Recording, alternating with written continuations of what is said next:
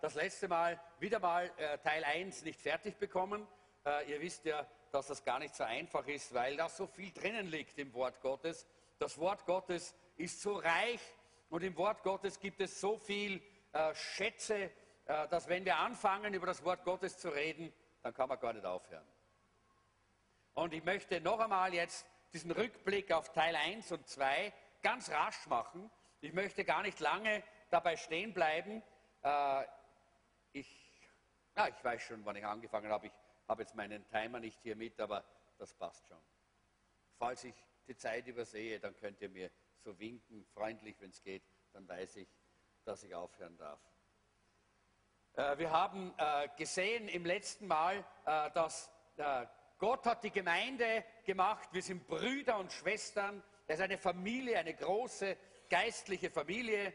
Und du bist geschaffen, um zu Gottes Familie zu gehören. Und in Hebräer Kapitel 2, Vers 10 haben wir gelesen, denn Gott, für den alles erschaffen wurde und der alles erschuf, will seine Herrlichkeit mit vielen Kindern teilen. Gott will seine Herrlichkeit mit dir teilen, wenn du Kind Gottes geworden bist. Kind Gottes wird man, indem man von neuem geboren wird, indem man sein Leben und sein Herz Jesus Christus übergibt, indem man sagt, Herr Jesus, komm in mein Herz, komm in mein Leben. In Johannes Kapitel 1 äh, lesen wir im Vers 14, da heißt es, wie viele aber ihn, nämlich Jesus, aufnahmen, das heißt ins Herz aufnehmen, denen gab er die Macht, Gottes Kinder zu werden. Und Gott will seine Herrlichkeit mit vielen Kindern teilen. Nicht nur Menschen, sondern Kindern. Nicht Kindern, die nur klein sind, sondern Gottes Kindern. Und Gottes Kind wirst du, wenn du Jesus in dein Herz aufnimmst. Wenn du Jesus in dein Herz hineinlässt. Wenn du sagst, komm, Jesus, ich brauche dich. Nimm mein Leben in deine Hand. Wenn du das noch nicht getan hast, dann ist heute, auch während des Wortes Gottes, während der Predigt eine Gelegenheit. Wir werden dann nachher das Abendmahl feiern. Da kannst du auch dein Herz und dein Leben Jesus geben. Da, kannst, da werden wir auch für Heilung beten. Wir glauben, dass Wunder und Zeichen geschehen werden heute. Denn die Bibel sagt, Gott begleitet sein Wort durch mitfolgende Zeichen und Wunder. Aber erst das Wort und dann die Wunder, okay? Ich glaube, so machen wir es. Und deshalb, lass uns noch einmal da hineingehen. Gott wünscht sich eine Familie und er will dich und mich als Teil von dieser Familie haben. Das ist so was Tolles. Und Gemeinschaft bedeutet, Gottes Familie zu lieben. Also Gemeinde ist nicht ein Ort, wo du hingehst, sondern eine Familie, zu der du gehörst. Danke, Philipp. Der Philipp hat sich's gemerkt. Der Gemeinde ist nicht ein Ort, wo du hingehst, sondern eine Familie, zu der du gehörst. Halleluja. Das ist wunderbar, das ist schön. Und wie Jeanette schon gesagt hat, äh, jetzt schon geht ihr mir ab. Jetzt bin ich noch gar nicht weggefahren. Wir fliegen am Freitag. Äh, leider, wir, wir wollten erst am Sonntag fliegen, aber nachdem die Flugzeuge so überbucht sind, mussten wir den Flug am Freitag nehmen. Äh, wir werden am Freitag wegfliegen. Und dann sind wir einige, äh, einige Male nicht hier. Und jetzt schon, jetzt schon geht ihr mir ab, weil ihr meine Familie seid. Weil ich euch liebe von ganzem Herzen. Weil Gott mir diese Liebe ins Herz gegeben hat, für jeden einzelnen von euch und für euch gemeinsam als meine Brüder und Schwestern, als Familie Gottes. Und das ist das Wesen, oder? Wenn man die, wenn man die Familie nicht hat, dann geht sie einem ab. Jeder, der Kinder oder Enkelkinder hat, weiß das. Wir haben gerade äh, jetzt letzte Woche ein Treffen in Prag gehabt mit einer jungen äh, Frau, von, äh, einer Leiterin von Equip. Äh, und sie hat ein dreijähriges Kind, oder wie alt ist das kleine? Drei oder vier ist das kleinere Kind. Äh, und, äh, und jedenfalls, sie, sie, war drei Wochen unterwegs, ist im Dienst in Europa. Und wir sind dort gesessen äh, und haben mit ihr gesprochen und dann hat sie gesagt, ach, hat sie gesagt, ich sehne mich schon so nach meinen Kindern. Das ist das Normale. Leute, das ist das Normale, wenn man zu einer Familie gehört. Ich sehne mich nach der Familie. Ich liebe meine Familie. Das ist ganz normal. Das ist, was Gott tut, wenn er unser Leben neu macht, wenn er uns verändert, wenn er uns neues Leben schenkt. Dann bekommen wir diese Liebe für die Familie. Also, äh, wir werden für euch beten während dieser Zeit und ich möchte euch einladen, auch für uns zu beten. Und wir werden immer wieder beim Internet zuschauen, werden schauen, äh, äh, wann immer das möglich ist, damit wir auch mit dabei sind in, äh, in dem Gottesdienst und mit euch diese Gemeinschaft haben können. Und wir, werden, äh, wir haben dann einiges schon gesehen. Äh, es gibt eine Familienatmosphäre in der Gemeinde. Wir sind in die Gemeindefamilie hineingeboren äh, und adoptiert. Und gleichzeitig hat Gott das getan. Und da gibt es alle verschiedenen, verschiedenen Größen, kleine, große, Kinder, Teenager, Jugendliche, ältere Leute, Erwachsene und so weiter. Das ist, was Familie Gottes bedeutet. Und dort gibt es auch die Liebe des Vaters und die Liebe der Mutter. Und jetzt wollen wir ganz kurz uns mal anschauen, und das habt ihr in euren Unterlagen, äh, die, äh, was ist nötig für gute Familienbeziehungen in der Gemeinde. Das ist alles noch kurze Einleitung vom letzten Mal und wir wollen dann ganz rasch zu unserem heutigen Thema kommen, nämlich Gastfreundschaft ist heute unser Thema. Was ist also nötig für gute Familienbeziehungen in der Gemeinde? Und Koinonia zeigt, dass Gottes Familie Verantwortung füreinander übernimmt. 1. Petrus 4, Vers 9, seid gastfreundlich und klagt nicht über die vermehrte Arbeit. Wir müssen zueinander gastfreundlich sein. Dann, zweitens, wir müssen uns umeinander kümmern. Denn wenn ein Teil des Leibes leidet, dann leiden alle anderen Teile mit. Wenn dein kleiner Finger dir wehtut, dann wirst du sehen, dann wird der ganze Körper auch davon betroffen sein. Na, lass, lass ihn nur. Wir, wir, wir beten dann. Wir, wir beten, er wird geheilt werden heute. Durch das Wort. Das Wort Gottes heilt. Und auch wenn man noch ein bisschen, äh, äh wenn er noch ein bisschen hustet, wird bald zu Ende sein. Wir glauben, dass Wunderkraft Gottes da ist. Im Namen Jesu. Heilung auch für diesen lieben Mann. Wir müssen füreinander beten, das sollen wir tun. Lest die Bibelstellen selber, ich habe sie euch hier wieder hineingeschrieben. Wir müssen einander wiederherstellen, wir müssen einander lehren und ermahnen und wir müssen einander in Liebe dienen. Also diesmal sind diese leeren Stellen ausgefüllt. Ihr könnt das selber zu Hause nachlernen. Ich habe euch ein paar praktische Vorschläge gegeben, die uns äh, unsere Familienfähigkeit steigern Erstens, lern den Namen aller Mitglieder, so viel du kannst. Ich habe es da ganz schwer. Bei mir ist es so, ich muss wirklich lernen und immer wieder schauen und immer wieder die, die Namen sagen, damit ich sie mir merken kann. Und dann bemerke die Sorgen, wenn du äh, Sorgen und Schwierigkeiten bei deinen Brüdern und Schwestern merkst, dann geh hin und dann hilf ihnen und bete für sie. Sei ein aktiver Teil im Familienleben der Gemeinde und bete für diejenigen, die besondere Probleme haben und erwähne ihre Namen im Gebet. Danke, Enzi. Vielen Dank. Aber kein Getratsche. Nicht immer über andere reden oder so. Nein, kein Getratsche. Und erlaube dir selbst, ein Mensch mit den folgenden Eigenschaften zu sein. Ein um, eine umgängliche und zugängliche Persönlichkeit. Das ist ganz wichtig. Dass du freundlich bist und dass du eine Persönlichkeit hast, wo du andere segnest und ein transparenter Lebensstil. Jetzt konzentrieren wir uns auf die Gastfreundschaft. Und da werdet ihr sehen, einiges von dem, was da vorne steht, wird da heute noch einmal kommen. Wir lesen Hebräer Kapitel 13, Vers 2. Hebräer 13, Vers 2. Habt ihr das in euren Unterlagen? Ja? Lasst uns das gemeinsam lesen. Laut und deutlich. Okay? Vergesst nicht, fremden Gastfreundschaft zu erweisen denn auf diese Weise haben einige Engel beherbergt, ohne es zu merken. Ist das ein, ein interessanter Vers? Lesen wir noch einmal. Vergesst nicht, Fremden Gastfreundschaft zu erweisen. Denn auf diese Weise haben einige Engel beherbergt, ohne es zu merken. Was für ein toller Vers. Engel beherbergen. Ist das nicht was Schönes? Was glaubt ihr, was für ein Segen in unser Leben hineinkommt, wenn Engel mit uns sind, wenn Engel bei uns sind, wenn Engel uns umgeben, wenn Engel auch in unserem Haus zu Hause sind. Und hier sagt der Hebräerbrief, ja, das kann geschehen, ohne dass wir es manchmal wissen. Und der erste Punkt heißt, Gott lädt zu seinem Tisch.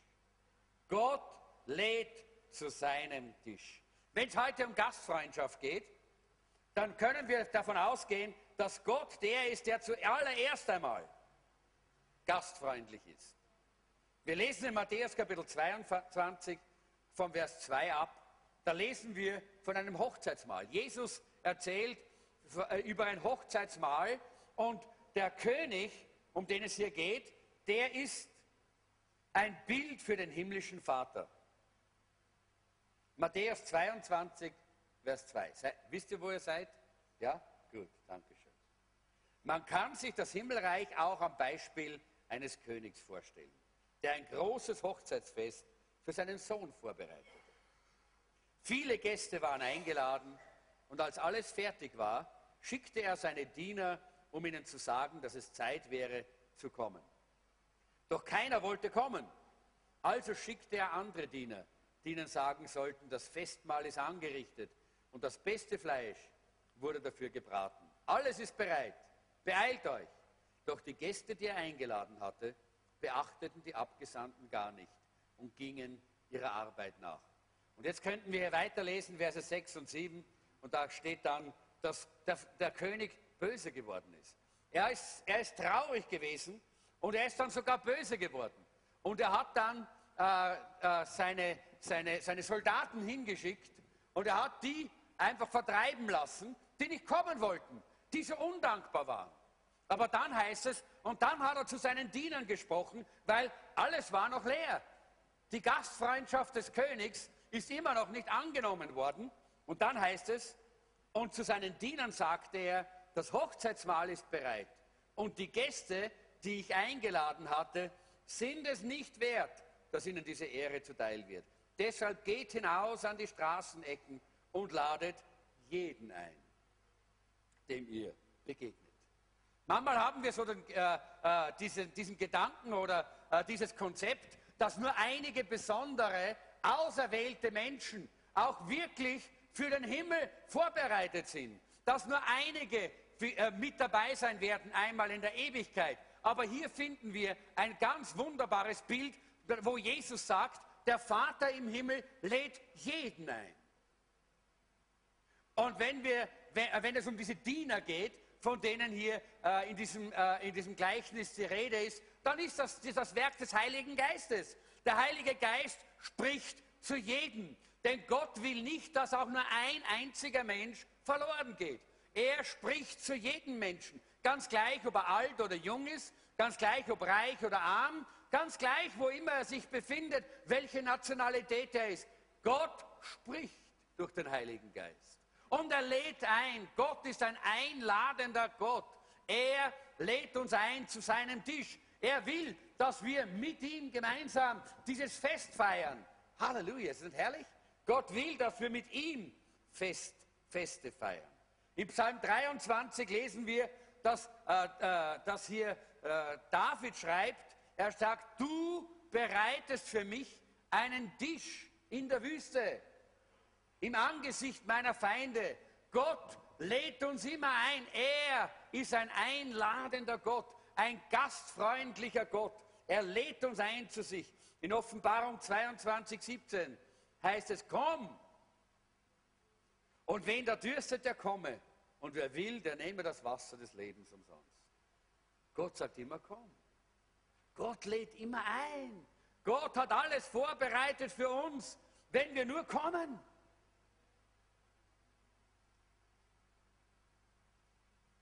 Und Jesus lädt auch heute ein. In Matthäus 11, Vers 28 heißt es, kommt her zu mir alle, die ihr mühselig und beladen seid, dann will ich euch Frieden geben für eure Seele. Kommt her, kommt her, sagt Gott immer. Er lädt immer ein. Er ist ein einladender Gott. Er ist ein gastfreundlicher Gott. Und wenn wir an Christsein denken und wenn wir an Jünger Jesu denken, dann übersehen wir sehr oftmals das Thema der Gastfreundschaft. Wir glauben, Gastfreundschaft, das ist so irgendetwas, das ist so ein bisschen was Untergeordnetes. Gastfreundschaft, das ist so irgendwas, naja, die einen haben es, die anderen haben es nicht, oder? Gastfreundschaft, das ist so etwas, das ist was vielleicht für die Hausfrauen. Aber für uns Männer, für uns ist das, für uns ist das nichts. Das bedeutet für uns nichts. Nicht? Und wir haben oftmals ein falsch, auch hier ein falsches Konzept von dem, was Gastfreundschaft wirklich bedeutet. Wir meinen ja, Gastfreundschaft, das liegt so in dem Niveau, das kann man sich aussuchen, ob man da dabei ist oder nicht. Das ist so, äh, so wie ein Team, nicht? Äh, da meldet man sich an oder nicht an. Äh, man könnte, das ist so wie Tische decken oder, oder Tische dekorieren äh, so, oder, oder, oder, äh, oder, äh, oder Wände streichen oder sowas. Naja, die einen können es, die anderen können es nicht. Und wenn man nicht will, dann muss man nicht mitmachen. Aber die Bibel hat ein ganz anderes Konzept von, von Gastfreundschaft. Die Bibel spricht sehr deutlich und sehr klar darüber, dass Gastfreundschaft für jeden Christen ist. Jeder einzelne Christ braucht diese Gastfreundschaft, dieses, dieses, äh, diesen Charakterzug der Gastfreundschaft. Denn sowohl im Alten Testament als auch im Neuen Testament ist Gastfreundschaft etwas ganz, ganz Wichtiges.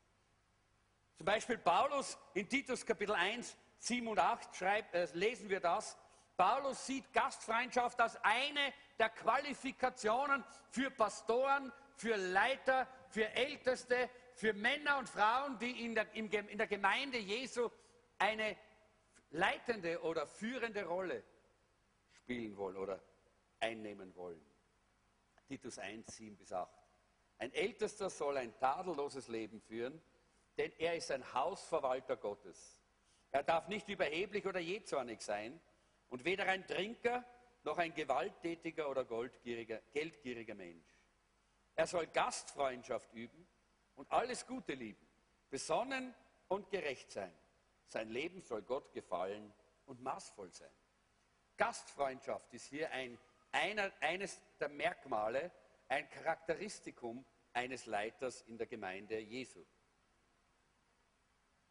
Und schaut mal, Jesus, er weist sogar darauf hin, dass Gastfreundschaft ein Beweis ist, dass man ihn als Erlöser angenommen hat, dass man ein wiedergeborener Christ ist. Wir lesen das in Matthäus 25. Und er sagt, dass ein Mangel an Gastfreundschaft ein Beweis dafür ist, dass man nicht wiedergeboren ist. Hey, das ist ja wirklich, das ist ja wirklich eine, eine harte Aussage, oder? Stell dir das mal vor, Ganz klar und deutlich spricht Jesus von der Gastfreundschaft als Qualifikation eines wiedergeborenen Christen. Er sagt hier, dann wird der König zu denen auf der rechten Seite sagen, kommt, ihr seid von meinem Vater gesegnet, ihr sollt das Reich Gottes erben, das seit der Erschaffung der Welt auf euch wartet. Denn ich war hungrig und ihr habt mir zu essen gegeben. Denn ich war durstig und ihr gabt mir zu trinken. Ich war ein Fremder und ihr habt mich in euer Haus eingeladen. Und der König wird ihnen entgegen, ich, weil da fragen sie natürlich, wann haben wir das getan? Und der König wird ihnen entgegnen, ich versichere euch, was ihr für einen der geringsten meiner Brüder und Schwestern getan habt, das habt ihr für mich getan. Und dann kommt diese andere Seite und die ist fast ein bisschen erschreckend, aber wichtig, dass wir sie verstehen, dass wir erkennen und sehen, wie, wie, wie wichtig Gastfreundschaft auch in unserem Leben sein muss. Und dann wird sich der König denen auf seiner linken Seite zuwenden und sagen, fort mit euch, ihr Verfluchten, ins ewige Feuer, das für den Teufel und seine bösen Geister bestimmt ist. Denn ich war hungrig und ihr habt mir nichts zu essen gegeben. Ich war durstig und ihr habt mir nichts zu trinken gegeben. Ich war ein Fremder und ihr habt mich nicht in euer Haus eingeladen. Und dann fragen sie wieder, wann und wo. Und er sagt, er wird erwidern, ich versichere euch, was ihr bei einem der geringsten meiner Brüder und Schwestern unterlassen habt, das habt ihr an mir unterlassen. Und sie werden der ewigen Verdammnis übergeben werden. Den Gerechten aber wird das ewige Leben geschenkt. Mit anderen Worten, Gastfreundschaft, Menschen in seine Wohnung einzuladen, die normalerweise nicht dorthin gehören, ist ein Zeichen für echten Glauben. Sehr still hier. Amen. Ja, ein Amen haben wir jetzt hier mal gehört, weil das macht uns vielleicht ein bisschen betroffen. Besonders dann, wenn wir bisher das noch nicht so gesehen haben. Und darum möchte ich heute folgende Fragen behandeln. Ganz kurz, jede dieser Fragen, damit ihr was zum Nachdenken habt in der nächsten Zeit. Warum ist Gastfreundschaft so wichtig? Und wie ist diese Tugend ins Herz der christlichen Botschaft eingebettet? Zweitens, was ist echte Gastfreundschaft? Und drittens, wie können wir sie praktizieren und was können wir tun, um auf diesem Gebiet zu wachsen? Wir beginnen mal in einer Stelle in 5. Mose. Das Volk Israel ist dabei, über den Jordan zu gehen. Und Mose hat das Volk Israel bis dorthin geführt. Aber wir wissen, dass Mose sie nicht hinüberführen wird ins gelobte Land, sondern Josua wird das tun. Und so ist das der Abschluss. Das fünfte Buch Mose ist so das Ende vom Dienst von Mose und deshalb auch sein Testament und sein Nachlass für die Menschen, die, die hinter ihm äh, zurückbleiben. Und deshalb hat er die wichtigsten Dinge noch aufgeschrieben. Und er schreibt in 5. Mose 10, 17 bis 19. Der Herr, euer Gott, ist der Gott aller Götter und der Herr aller Herren. Er ist der große Gott, mächtig und ehrfurchtgebietend, unparteiisch und unbestechlich. Er verhilft Witwen und Waisen zu ihrem Recht. Er liebt die Ausländer und gibt ihnen Nahrung und Kleidung. Auch ihr sollt die Ausländer lieben, denn ihr wart selbst einmal Ausländer in Ägypten. Und damit wir die Wichtigkeit von Gastfreundschaft äh, verstehen können, müssen wir uns auch vor Augen führen, dass damals die Menschen ganz anders gelebt haben als heute. Damals war das Leben noch nicht so wie heute. Damals hat niemand gesagt, ich bin ein Österreicher, ich bin ein Ägypter, ich bin ein Kroate, äh, ich bin ein, äh, Serbe, äh, ich bin ein Türke, ich, bin ein Deutscher. Nein, Pole auch nicht. Sogar das haben sie nicht gesagt. Warum nicht? Weil es damals noch keine Staaten gegeben hat in der Zeit. Sondern damals, in dieser, in die, in dieser äh, geschichtlichen Zeit, Damals hat man sich viel mehr orientiert an seiner Verwandtschaft, an seiner Familie, äh, an einem Netzwerk von Verwandten und von Familie, in dem man gelebt hat. Und so war man dann eben ein, in einem Clan drinnen, nicht? Äh, also ich hätte gesagt, ich bin ein Kisslinger, ja? Und als Kisslinger hätte ich mich immer zu den Kisslingers gehalten, weil die Kisslinger hatten ihre Regeln und hatten ihre Gesetze und hatten ihre Gebote. Und in dem Kisslinger Dorf, in dem lauter Kisslinger gewohnt haben, in dem gab es eben gewisse, äh, auch einen gewissen Schutz für mich. Weil diese Gesetze und diese Gebote waren auch nicht nur, haben nicht nur etwas von mir verlangt, sondern sie waren auch mein Schutz.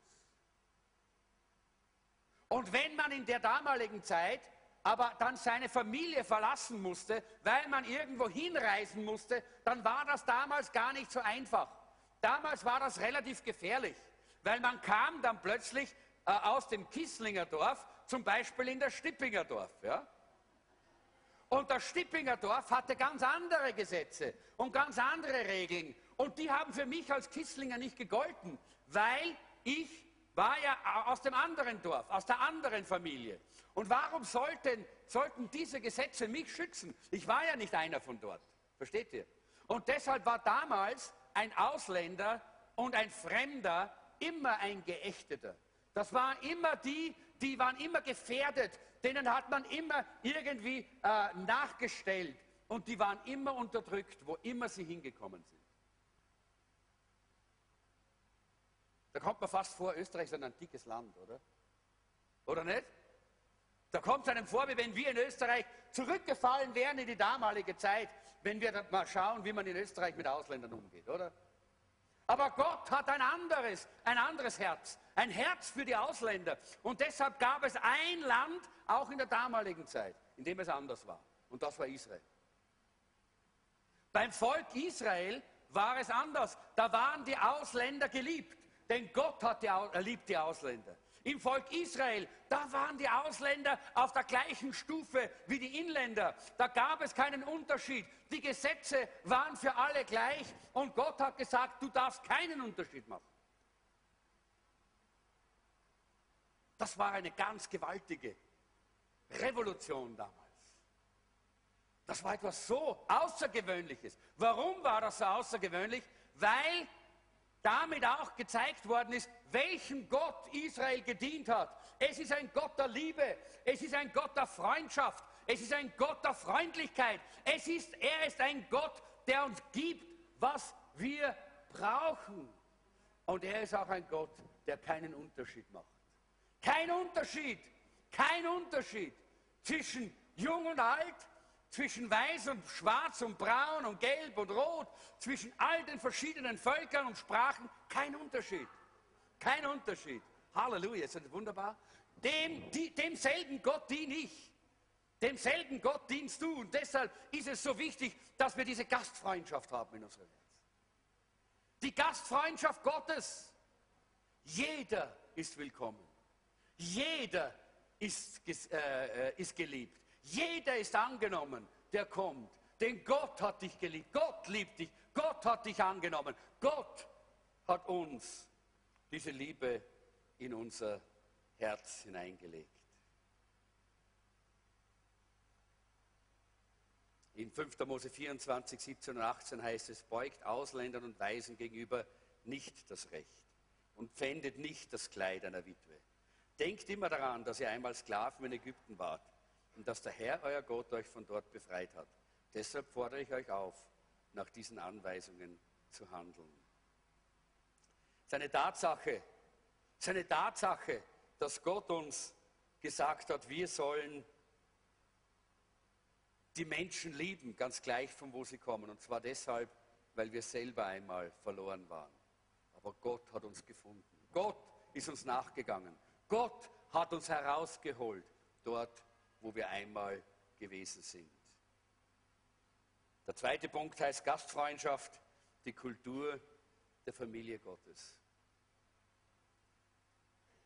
Gastfreundschaft, die Kultur der Familie Gottes. Wir dienen einem Gott, der den Fremden nicht nur toleriert, sondern ihn liebt und willkommen heißt und als sein eigenes Kind aufnehmen möchte in die Familie. Und das ist eine Haltung, das ist ein, eine, ein Wesenszug, den Gott in seine Kinder hineinlegt durch seinen Heiligen Geist. Wenn wir uns nicht verschließen, wenn wir uns öffnen, wenn wir Gottes Geist in uns wirken lassen, dann merken wir, wie wir alle Menschen lieben. Dann merken wir, wie wir gerne die Menschen auch hereinholen wollen in die Familie Gottes, weil wir sie lieben, weil Gott sie liebt von ganzem Herzen. Leute, das ist so etwas Wunderbares. Und äh, das ist Charakter, Charakter Gottes, den wir hier widerspiegeln. Und wir müssen die Initiative ergreifen.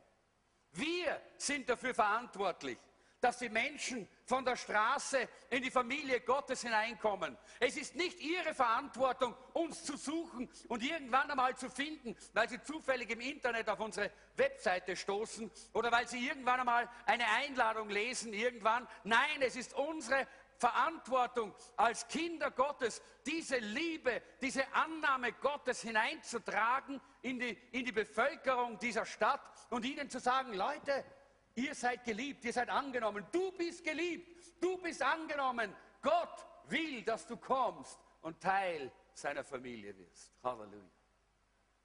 Wisst ihr, das ist eine Haltung und eine Einstellung, die die Menschen spüren und merken, wenn wir sie wirklich haben. Und das ist, was Gott möchte, dass wir auch in der Gemeinde praktizieren, wenn Menschen hereinkommen, wenn er Leute zur Gemeinde führt. Wie begegnen wir diesen Menschen? Gott möchte, dass wir sie lieben. Gott möchte, dass wir sein Herz haben, dass wir sie willkommen heißen, dass wir sie einladen und sagen, komm, komm, du bist herzlich willkommen. Wir freuen uns, dass du da bist. Denn Gott hat alles schon für dich bereitet. Gott hat alles vorbereitet, damit du in dieser Familie glücklich werden kannst. Wir wissen, wie leicht es ist, zu vergessen, wie man sich als Fremder an einem neuen Platz fühlt. Jeder von euch, der schon länger hier ist in der Gemeinde, kennt die Gemeinde, diesen, diesen, äh, dieses Haus, weiß, wo die Kinderräume sind, weiß, wo die Toiletten sind, weiß, wo das Sekretariat ist und die, und die, äh, die Pastorenbüros. Ihr wisst das alle. Und deshalb, für euch ist das so selbstverständlich. Aber wenn jemand hereinkommt, der fremd ist und möchte gerne zu den Kindern kommen, weiß er nicht, wo die Kinder sind. Und es ist so wichtig, dass wir nicht vergessen, dass wir da sind, um den Fremden zu dienen, um ihnen zu helfen, zu zeigen, wo sie hingehen, mit ihnen hinzugehen, sie hinzuführen, dort, wo sie gerade hin müssen. Äh, natürlich nur bis zur Toilette, nicht in die Toilette, ist auch klar. Aber das wissen wir, dass sie das selber dann auch können. Aber wir wollen einfach, äh, wir wollen für sie da sein, weil Gott das tut. Er macht die Außenstehenden zu einem Teil seiner Familie.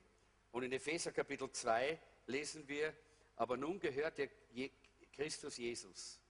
Ihr wart fern von Gott, doch nun seid ihr ihm nahe durch das Blut seines Sohnes. Deshalb seid ihr nicht länger Fremde ohne Bürgerrecht, sondern ihr gehört zu den Gläubigen, zu Gottes Familie. In Kapitel 5, Vers 1 folgt in allem Gottes Beispiel, denn ihr seid seine geliebten Kinder. Euer Leben soll von Liebe geprägt sein, wie auch Christus uns geliebt hat. Denn er hat sich selber als Gabe und Opfer für unsere Sünden gegeben. Und Gott hat gefallen an diesem Opfer, dass wir ein wohlriechender Duft zu ihm aufstieg.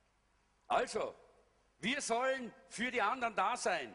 Wir sollen für die Fremden, für die Neuen, für die Erstbesucher, für die, die kommen, sollen wir da sein. Ihnen sollen wir dienen. Das ist in erster Linie unsere Aufgabe. Aber nicht nur, wir sollen auch einander dienen. Wir sollen auch einander dienen und ich möchte da vielleicht äh, euch äh, ermutigen, ganz besonders schwierig ist es, wenn du irgendwo hineinkommst, wo du noch nie warst. Und da ist so eine geschlossene Gesellschaft. Ja? Das Netzwerk, durch ein Netzwerk von Menschen, die sich gegenseitig kennen, sich da durchzumanövrieren, das ist ganz schwierig. Sei du ein Freund, der jemanden anderen an der Hand nimmt und der diese Person anderen vorstellt.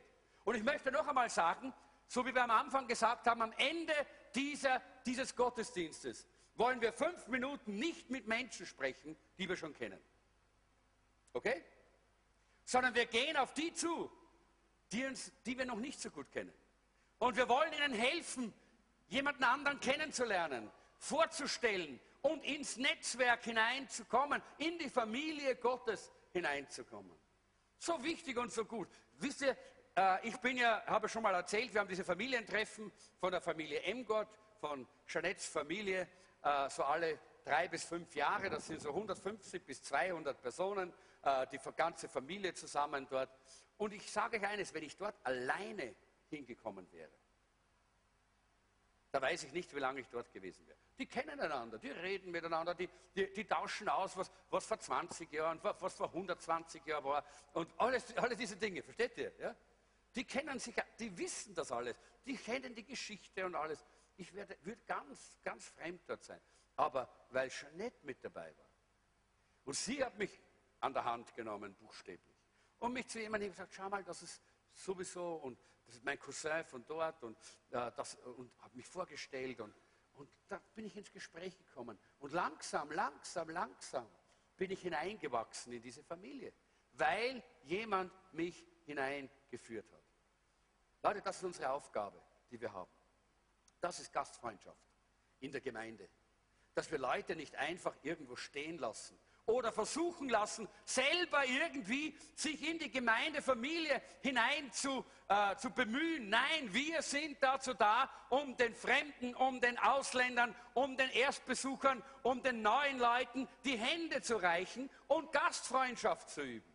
Sie einzuladen, sie zu führen, ihnen zu helfen, in die Familie Gottes hineinzukommen und sich da drinnen auch wirklich wohlzufühlen. Das ist so wichtig. Äh, und ich kann euch ein paar gute Tipps geben dafür. Ich lade Menschen zum Essen ein, beantworte ihre Fragen, werde ihr Freund, stell sie Leuten vor, sieh zu, dass sie sich willkommen und gewollt und in, ins Geschehen eingebunden fühlen.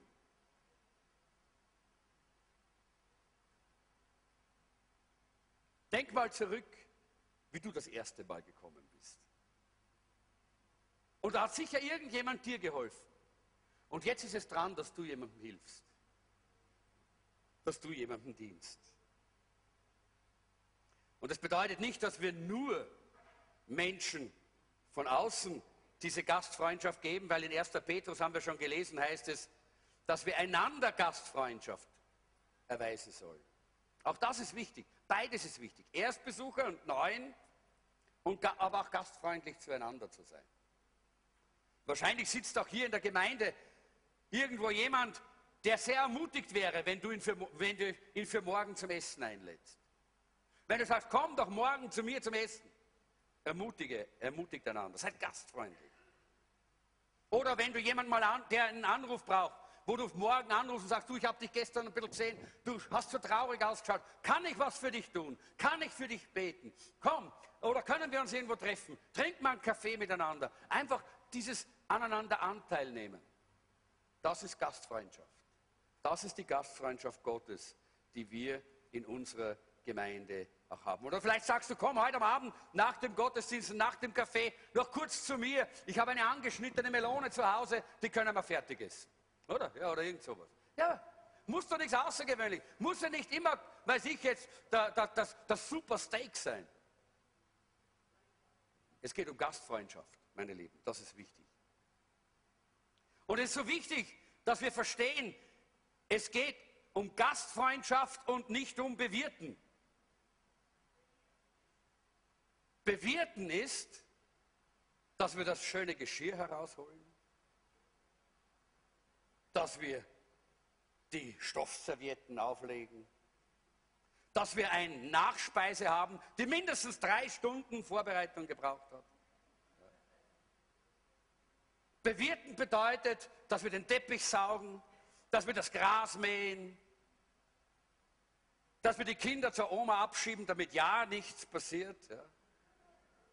Und dann sind die Gäste da. Das ist Bewirten. Gastfreundschaft ist was anderes. Da lädst du Menschen in dein Leben ein, nicht zur Bewirtung. Das bedeutet, du gehst gerade nur zwei Schritte vor denen, die kommen und schiebst noch schnell das Spielzeug hinter die Bank, ja, während sie hereinkommen. Ja, und glättest noch ganz schnell die Decke, die hier zerwurzelt ist. Ja, und schaust im Kühlschrank, was noch über ist. Und das tust du auf den Tisch. Vielleicht eine angeschnittene Melone oder ein halbes Ei oder irgend sowas, was du teilen kannst mit jemandem. Gastfreundschaft bedeutet, du teilst das, was du hast, auch wenn es nur wenig ist. Gastfreundschaft ist das echte Leben, Leute. Und deshalb ist Gastfreundschaft auch demütig. Gezwungenermaßen. Weil wir unser Heim und unser Leben öffnen und damit auch zugeben, dass er bei uns ein bisschen unordentlich ist oder? Nein, nein, nein, nein, oh, jetzt sehe ich die Frauen schon. Die, den Frauen stehen es alle Haare zu Berge, ja. Und ich merke, wie bei den Frauen, die, die werden jetzt ganz nervös, ja. Aber liebe Frauen, das ist wirklich so. Ja, das, hat, das ist nichts Schlechtes, dass wir mal die Stoffservietten auflegen und schön dekorieren. Gar nichts Schlechtes. Ja? Aber lass uns davon wegkommen, dass das Gastfreundschaft ist. Das ist Bewirtung. Und bewirten können wir nicht täglich. Bewirten können wir nicht, außer du hast ein Wirtshaus. Ja, wenn es kein Wirtshaus hast, kannst du nicht täglich bewirten. Aber du kannst täglich gastfreundlich sein. Täglich kannst du das genauso sagen, komm in mein Leben. Was hat Jesus gesagt zu den, da, da haben diese, äh, diese, diese, äh, diese jungen Leute sind da gestanden, wie Jesus geredet hat, und dann haben sie gesagt, hey, wo bist denn du eigentlich daheim? Ja? Und Jesus hat nicht gesagt, kommt in drei Stunden, weil ich muss erst die Betten machen und den Teppich saugen. Und nein, er hat gesagt, komm und sieh. Komm und sieh einladen in unser Leben. Wisst ihr was? Die Leute brauchen nicht dein schönes Geschirr. Die Leute brauchen nicht deine Biedermeier Möbel. Die Leute brauchen nicht deine super duper duper Wohnung. Die Leute brauchen deine Beziehung. Die Leute brauchen deine Liebe. Die Leute brauchen dein Ohr, dass du mal zuhörst. Das brauchen die Leute. Und das ist Gastfreundschaft. Das hat Jesus gewusst. Er hat gesagt, komm und sieh. Bitte jetzt ganz kurz noch einen, eine, eine, ein kleiner Einwurf. Das ist jetzt nicht ein, was heißt Free for All? Eine, das ist jetzt nicht eine, äh, ein Freibrief für Unordnung zu Hause. Nein, nein, nein. Die Bibel sagt schon, dass Gott ein Gott der Ordnung ist. Aber das bedeutet, dass wir demütig genug sein können, dass wir sagen, komm doch jetzt, komm doch mit zu mir, komm mit herein und es ist mal nicht so ordentlich. Und wir sind demütig und lassen nicht den Stolz, den Stolz unseres Herzens uns abhalten, Menschen zu segnen und Menschen den Charakter Gottes zu bringen. Denn Gastfreundschaft ist der Charakter Gottes. Jetzt merkt ihr, dass Gastfreundschaft ganz was anderes ist, als das, was wir uns immer gedacht haben, was es sein soll. Ich habe es auch erst gelernt, wie ich das studiert habe. Wie ich mich jetzt so, mit, so damit beschäftigt habe, habe ich mir das erste Mal so richtig verstanden, Gastfreundschaft ist auch für mich. Ja, ist auch für mich. Auch ich möchte Menschen in mein Leben einladen, nicht nur in mein Wissen, nicht nur in mein Können, nicht nur in meine Bewirtung, sondern in mein Leben. Und da kann es manchmal auch ein bisschen turbulent sein. Ja, da ist es manchmal turbulent. Ja, da sind nicht einmal alle Gefühle auf der Reihe und so weiter. Aber das ist nicht das Wesentliche. Wir brauchen einander. Gott hat uns als Familie zusammengestellt und wir brauchen einander, auch wenn wir nicht vollkommen sind. Gott sei Dank ist niemand hier vollkommen. Oder gibt es einen Vollkommenen hier? Nein? Gut, super. Habe schon Angst gehabt. Das ist das Entscheidende, Leute, dass wir gastfreundlich sind. Und ich möchte, ich schließe jetzt eh schon. Gastfreundschaft ist wichtiger und muss wichtiger sein als unser Stolz. Je mehr wir das Wesen Gottes in unserem Leben durchdringen lassen, desto mehr wirst du einfach erleben, du möchtest diese Gemeinschaft mit dem Volk Gottes und mit den Menschen draußen, damit sie hereinfinden und willst ihnen die Freundschaft Gottes anbieten. Ich mache dir jetzt einen Vorschlag. Es gibt bei mir immer ein bisschen Hausaufgaben. Das ist so das Wesen, wie ich gerne predige. Könnt ihr euch aufschreiben. Da unten habt ihr viel Platz. Gell? Schreibt euch das auf, die Hausaufgabe. Einmal im Monat oder vielleicht alle sechs Wochen oder wie du es halt schaffst. Ich möchte da jetzt kein Gesetz aufstellen. Plane am Sonntag jemanden zum Essen einzuladen. Koch vielleicht schon am Samstag ein bisschen mehr. Ja, deck halt ein bisschen auf. Ist okay. Und dann, wenn du am Samstag hier in den Gottesdienst kommst, dann geh mit offenen Augen und sag, wo ist jemand neuer? Wo ist jemand, den, den, den, ich noch nicht kenne? Oder wo ist jemand, der neu in der Gemeinde ist? Und geh auf die Person zu und sag, darf ich dich für morgen zum Essen einladen? Darf ich dich für morgen zum Essen einladen? Und dann nimm diese Person auf in deinem Haus. Ganz gleich, ob du ein großes oder ein kleines, eine große oder kleine Wohnung hast, ob du schöne oder weniger schöne Möbel hast, ob du jetzt das super Essen hast, weil du ein, so ein toller Koch bist, oder ob du heute einmal ein paar Würstel machst. Äh, das spielt keine Rolle. Lade Leute ein einmal im Monat oder alle sechs Wochen. Und du wirst sehen, du wirst sehen, dass du viel Freude in dein Haus importierst. Geh zu jemandem und sag, ich bin, was ich, die Zenze oder der Hansi oder was wie immer du heißt. Ja, weiß wer, ich habe gesagt Zenze und Hansi, weil wir keine haben. Das ist gut so. Dann sag, ich, äh, ich hoffe, dass, dass Sie oder dass du morgen bereit bist, zu mir zum Essen zu kommen. Ich möchte gerne mit euch, mit, mit dir Gemeinschaft haben. Ich glaube schon, dass wir da hier aufpassen müssen, natürlich, gell?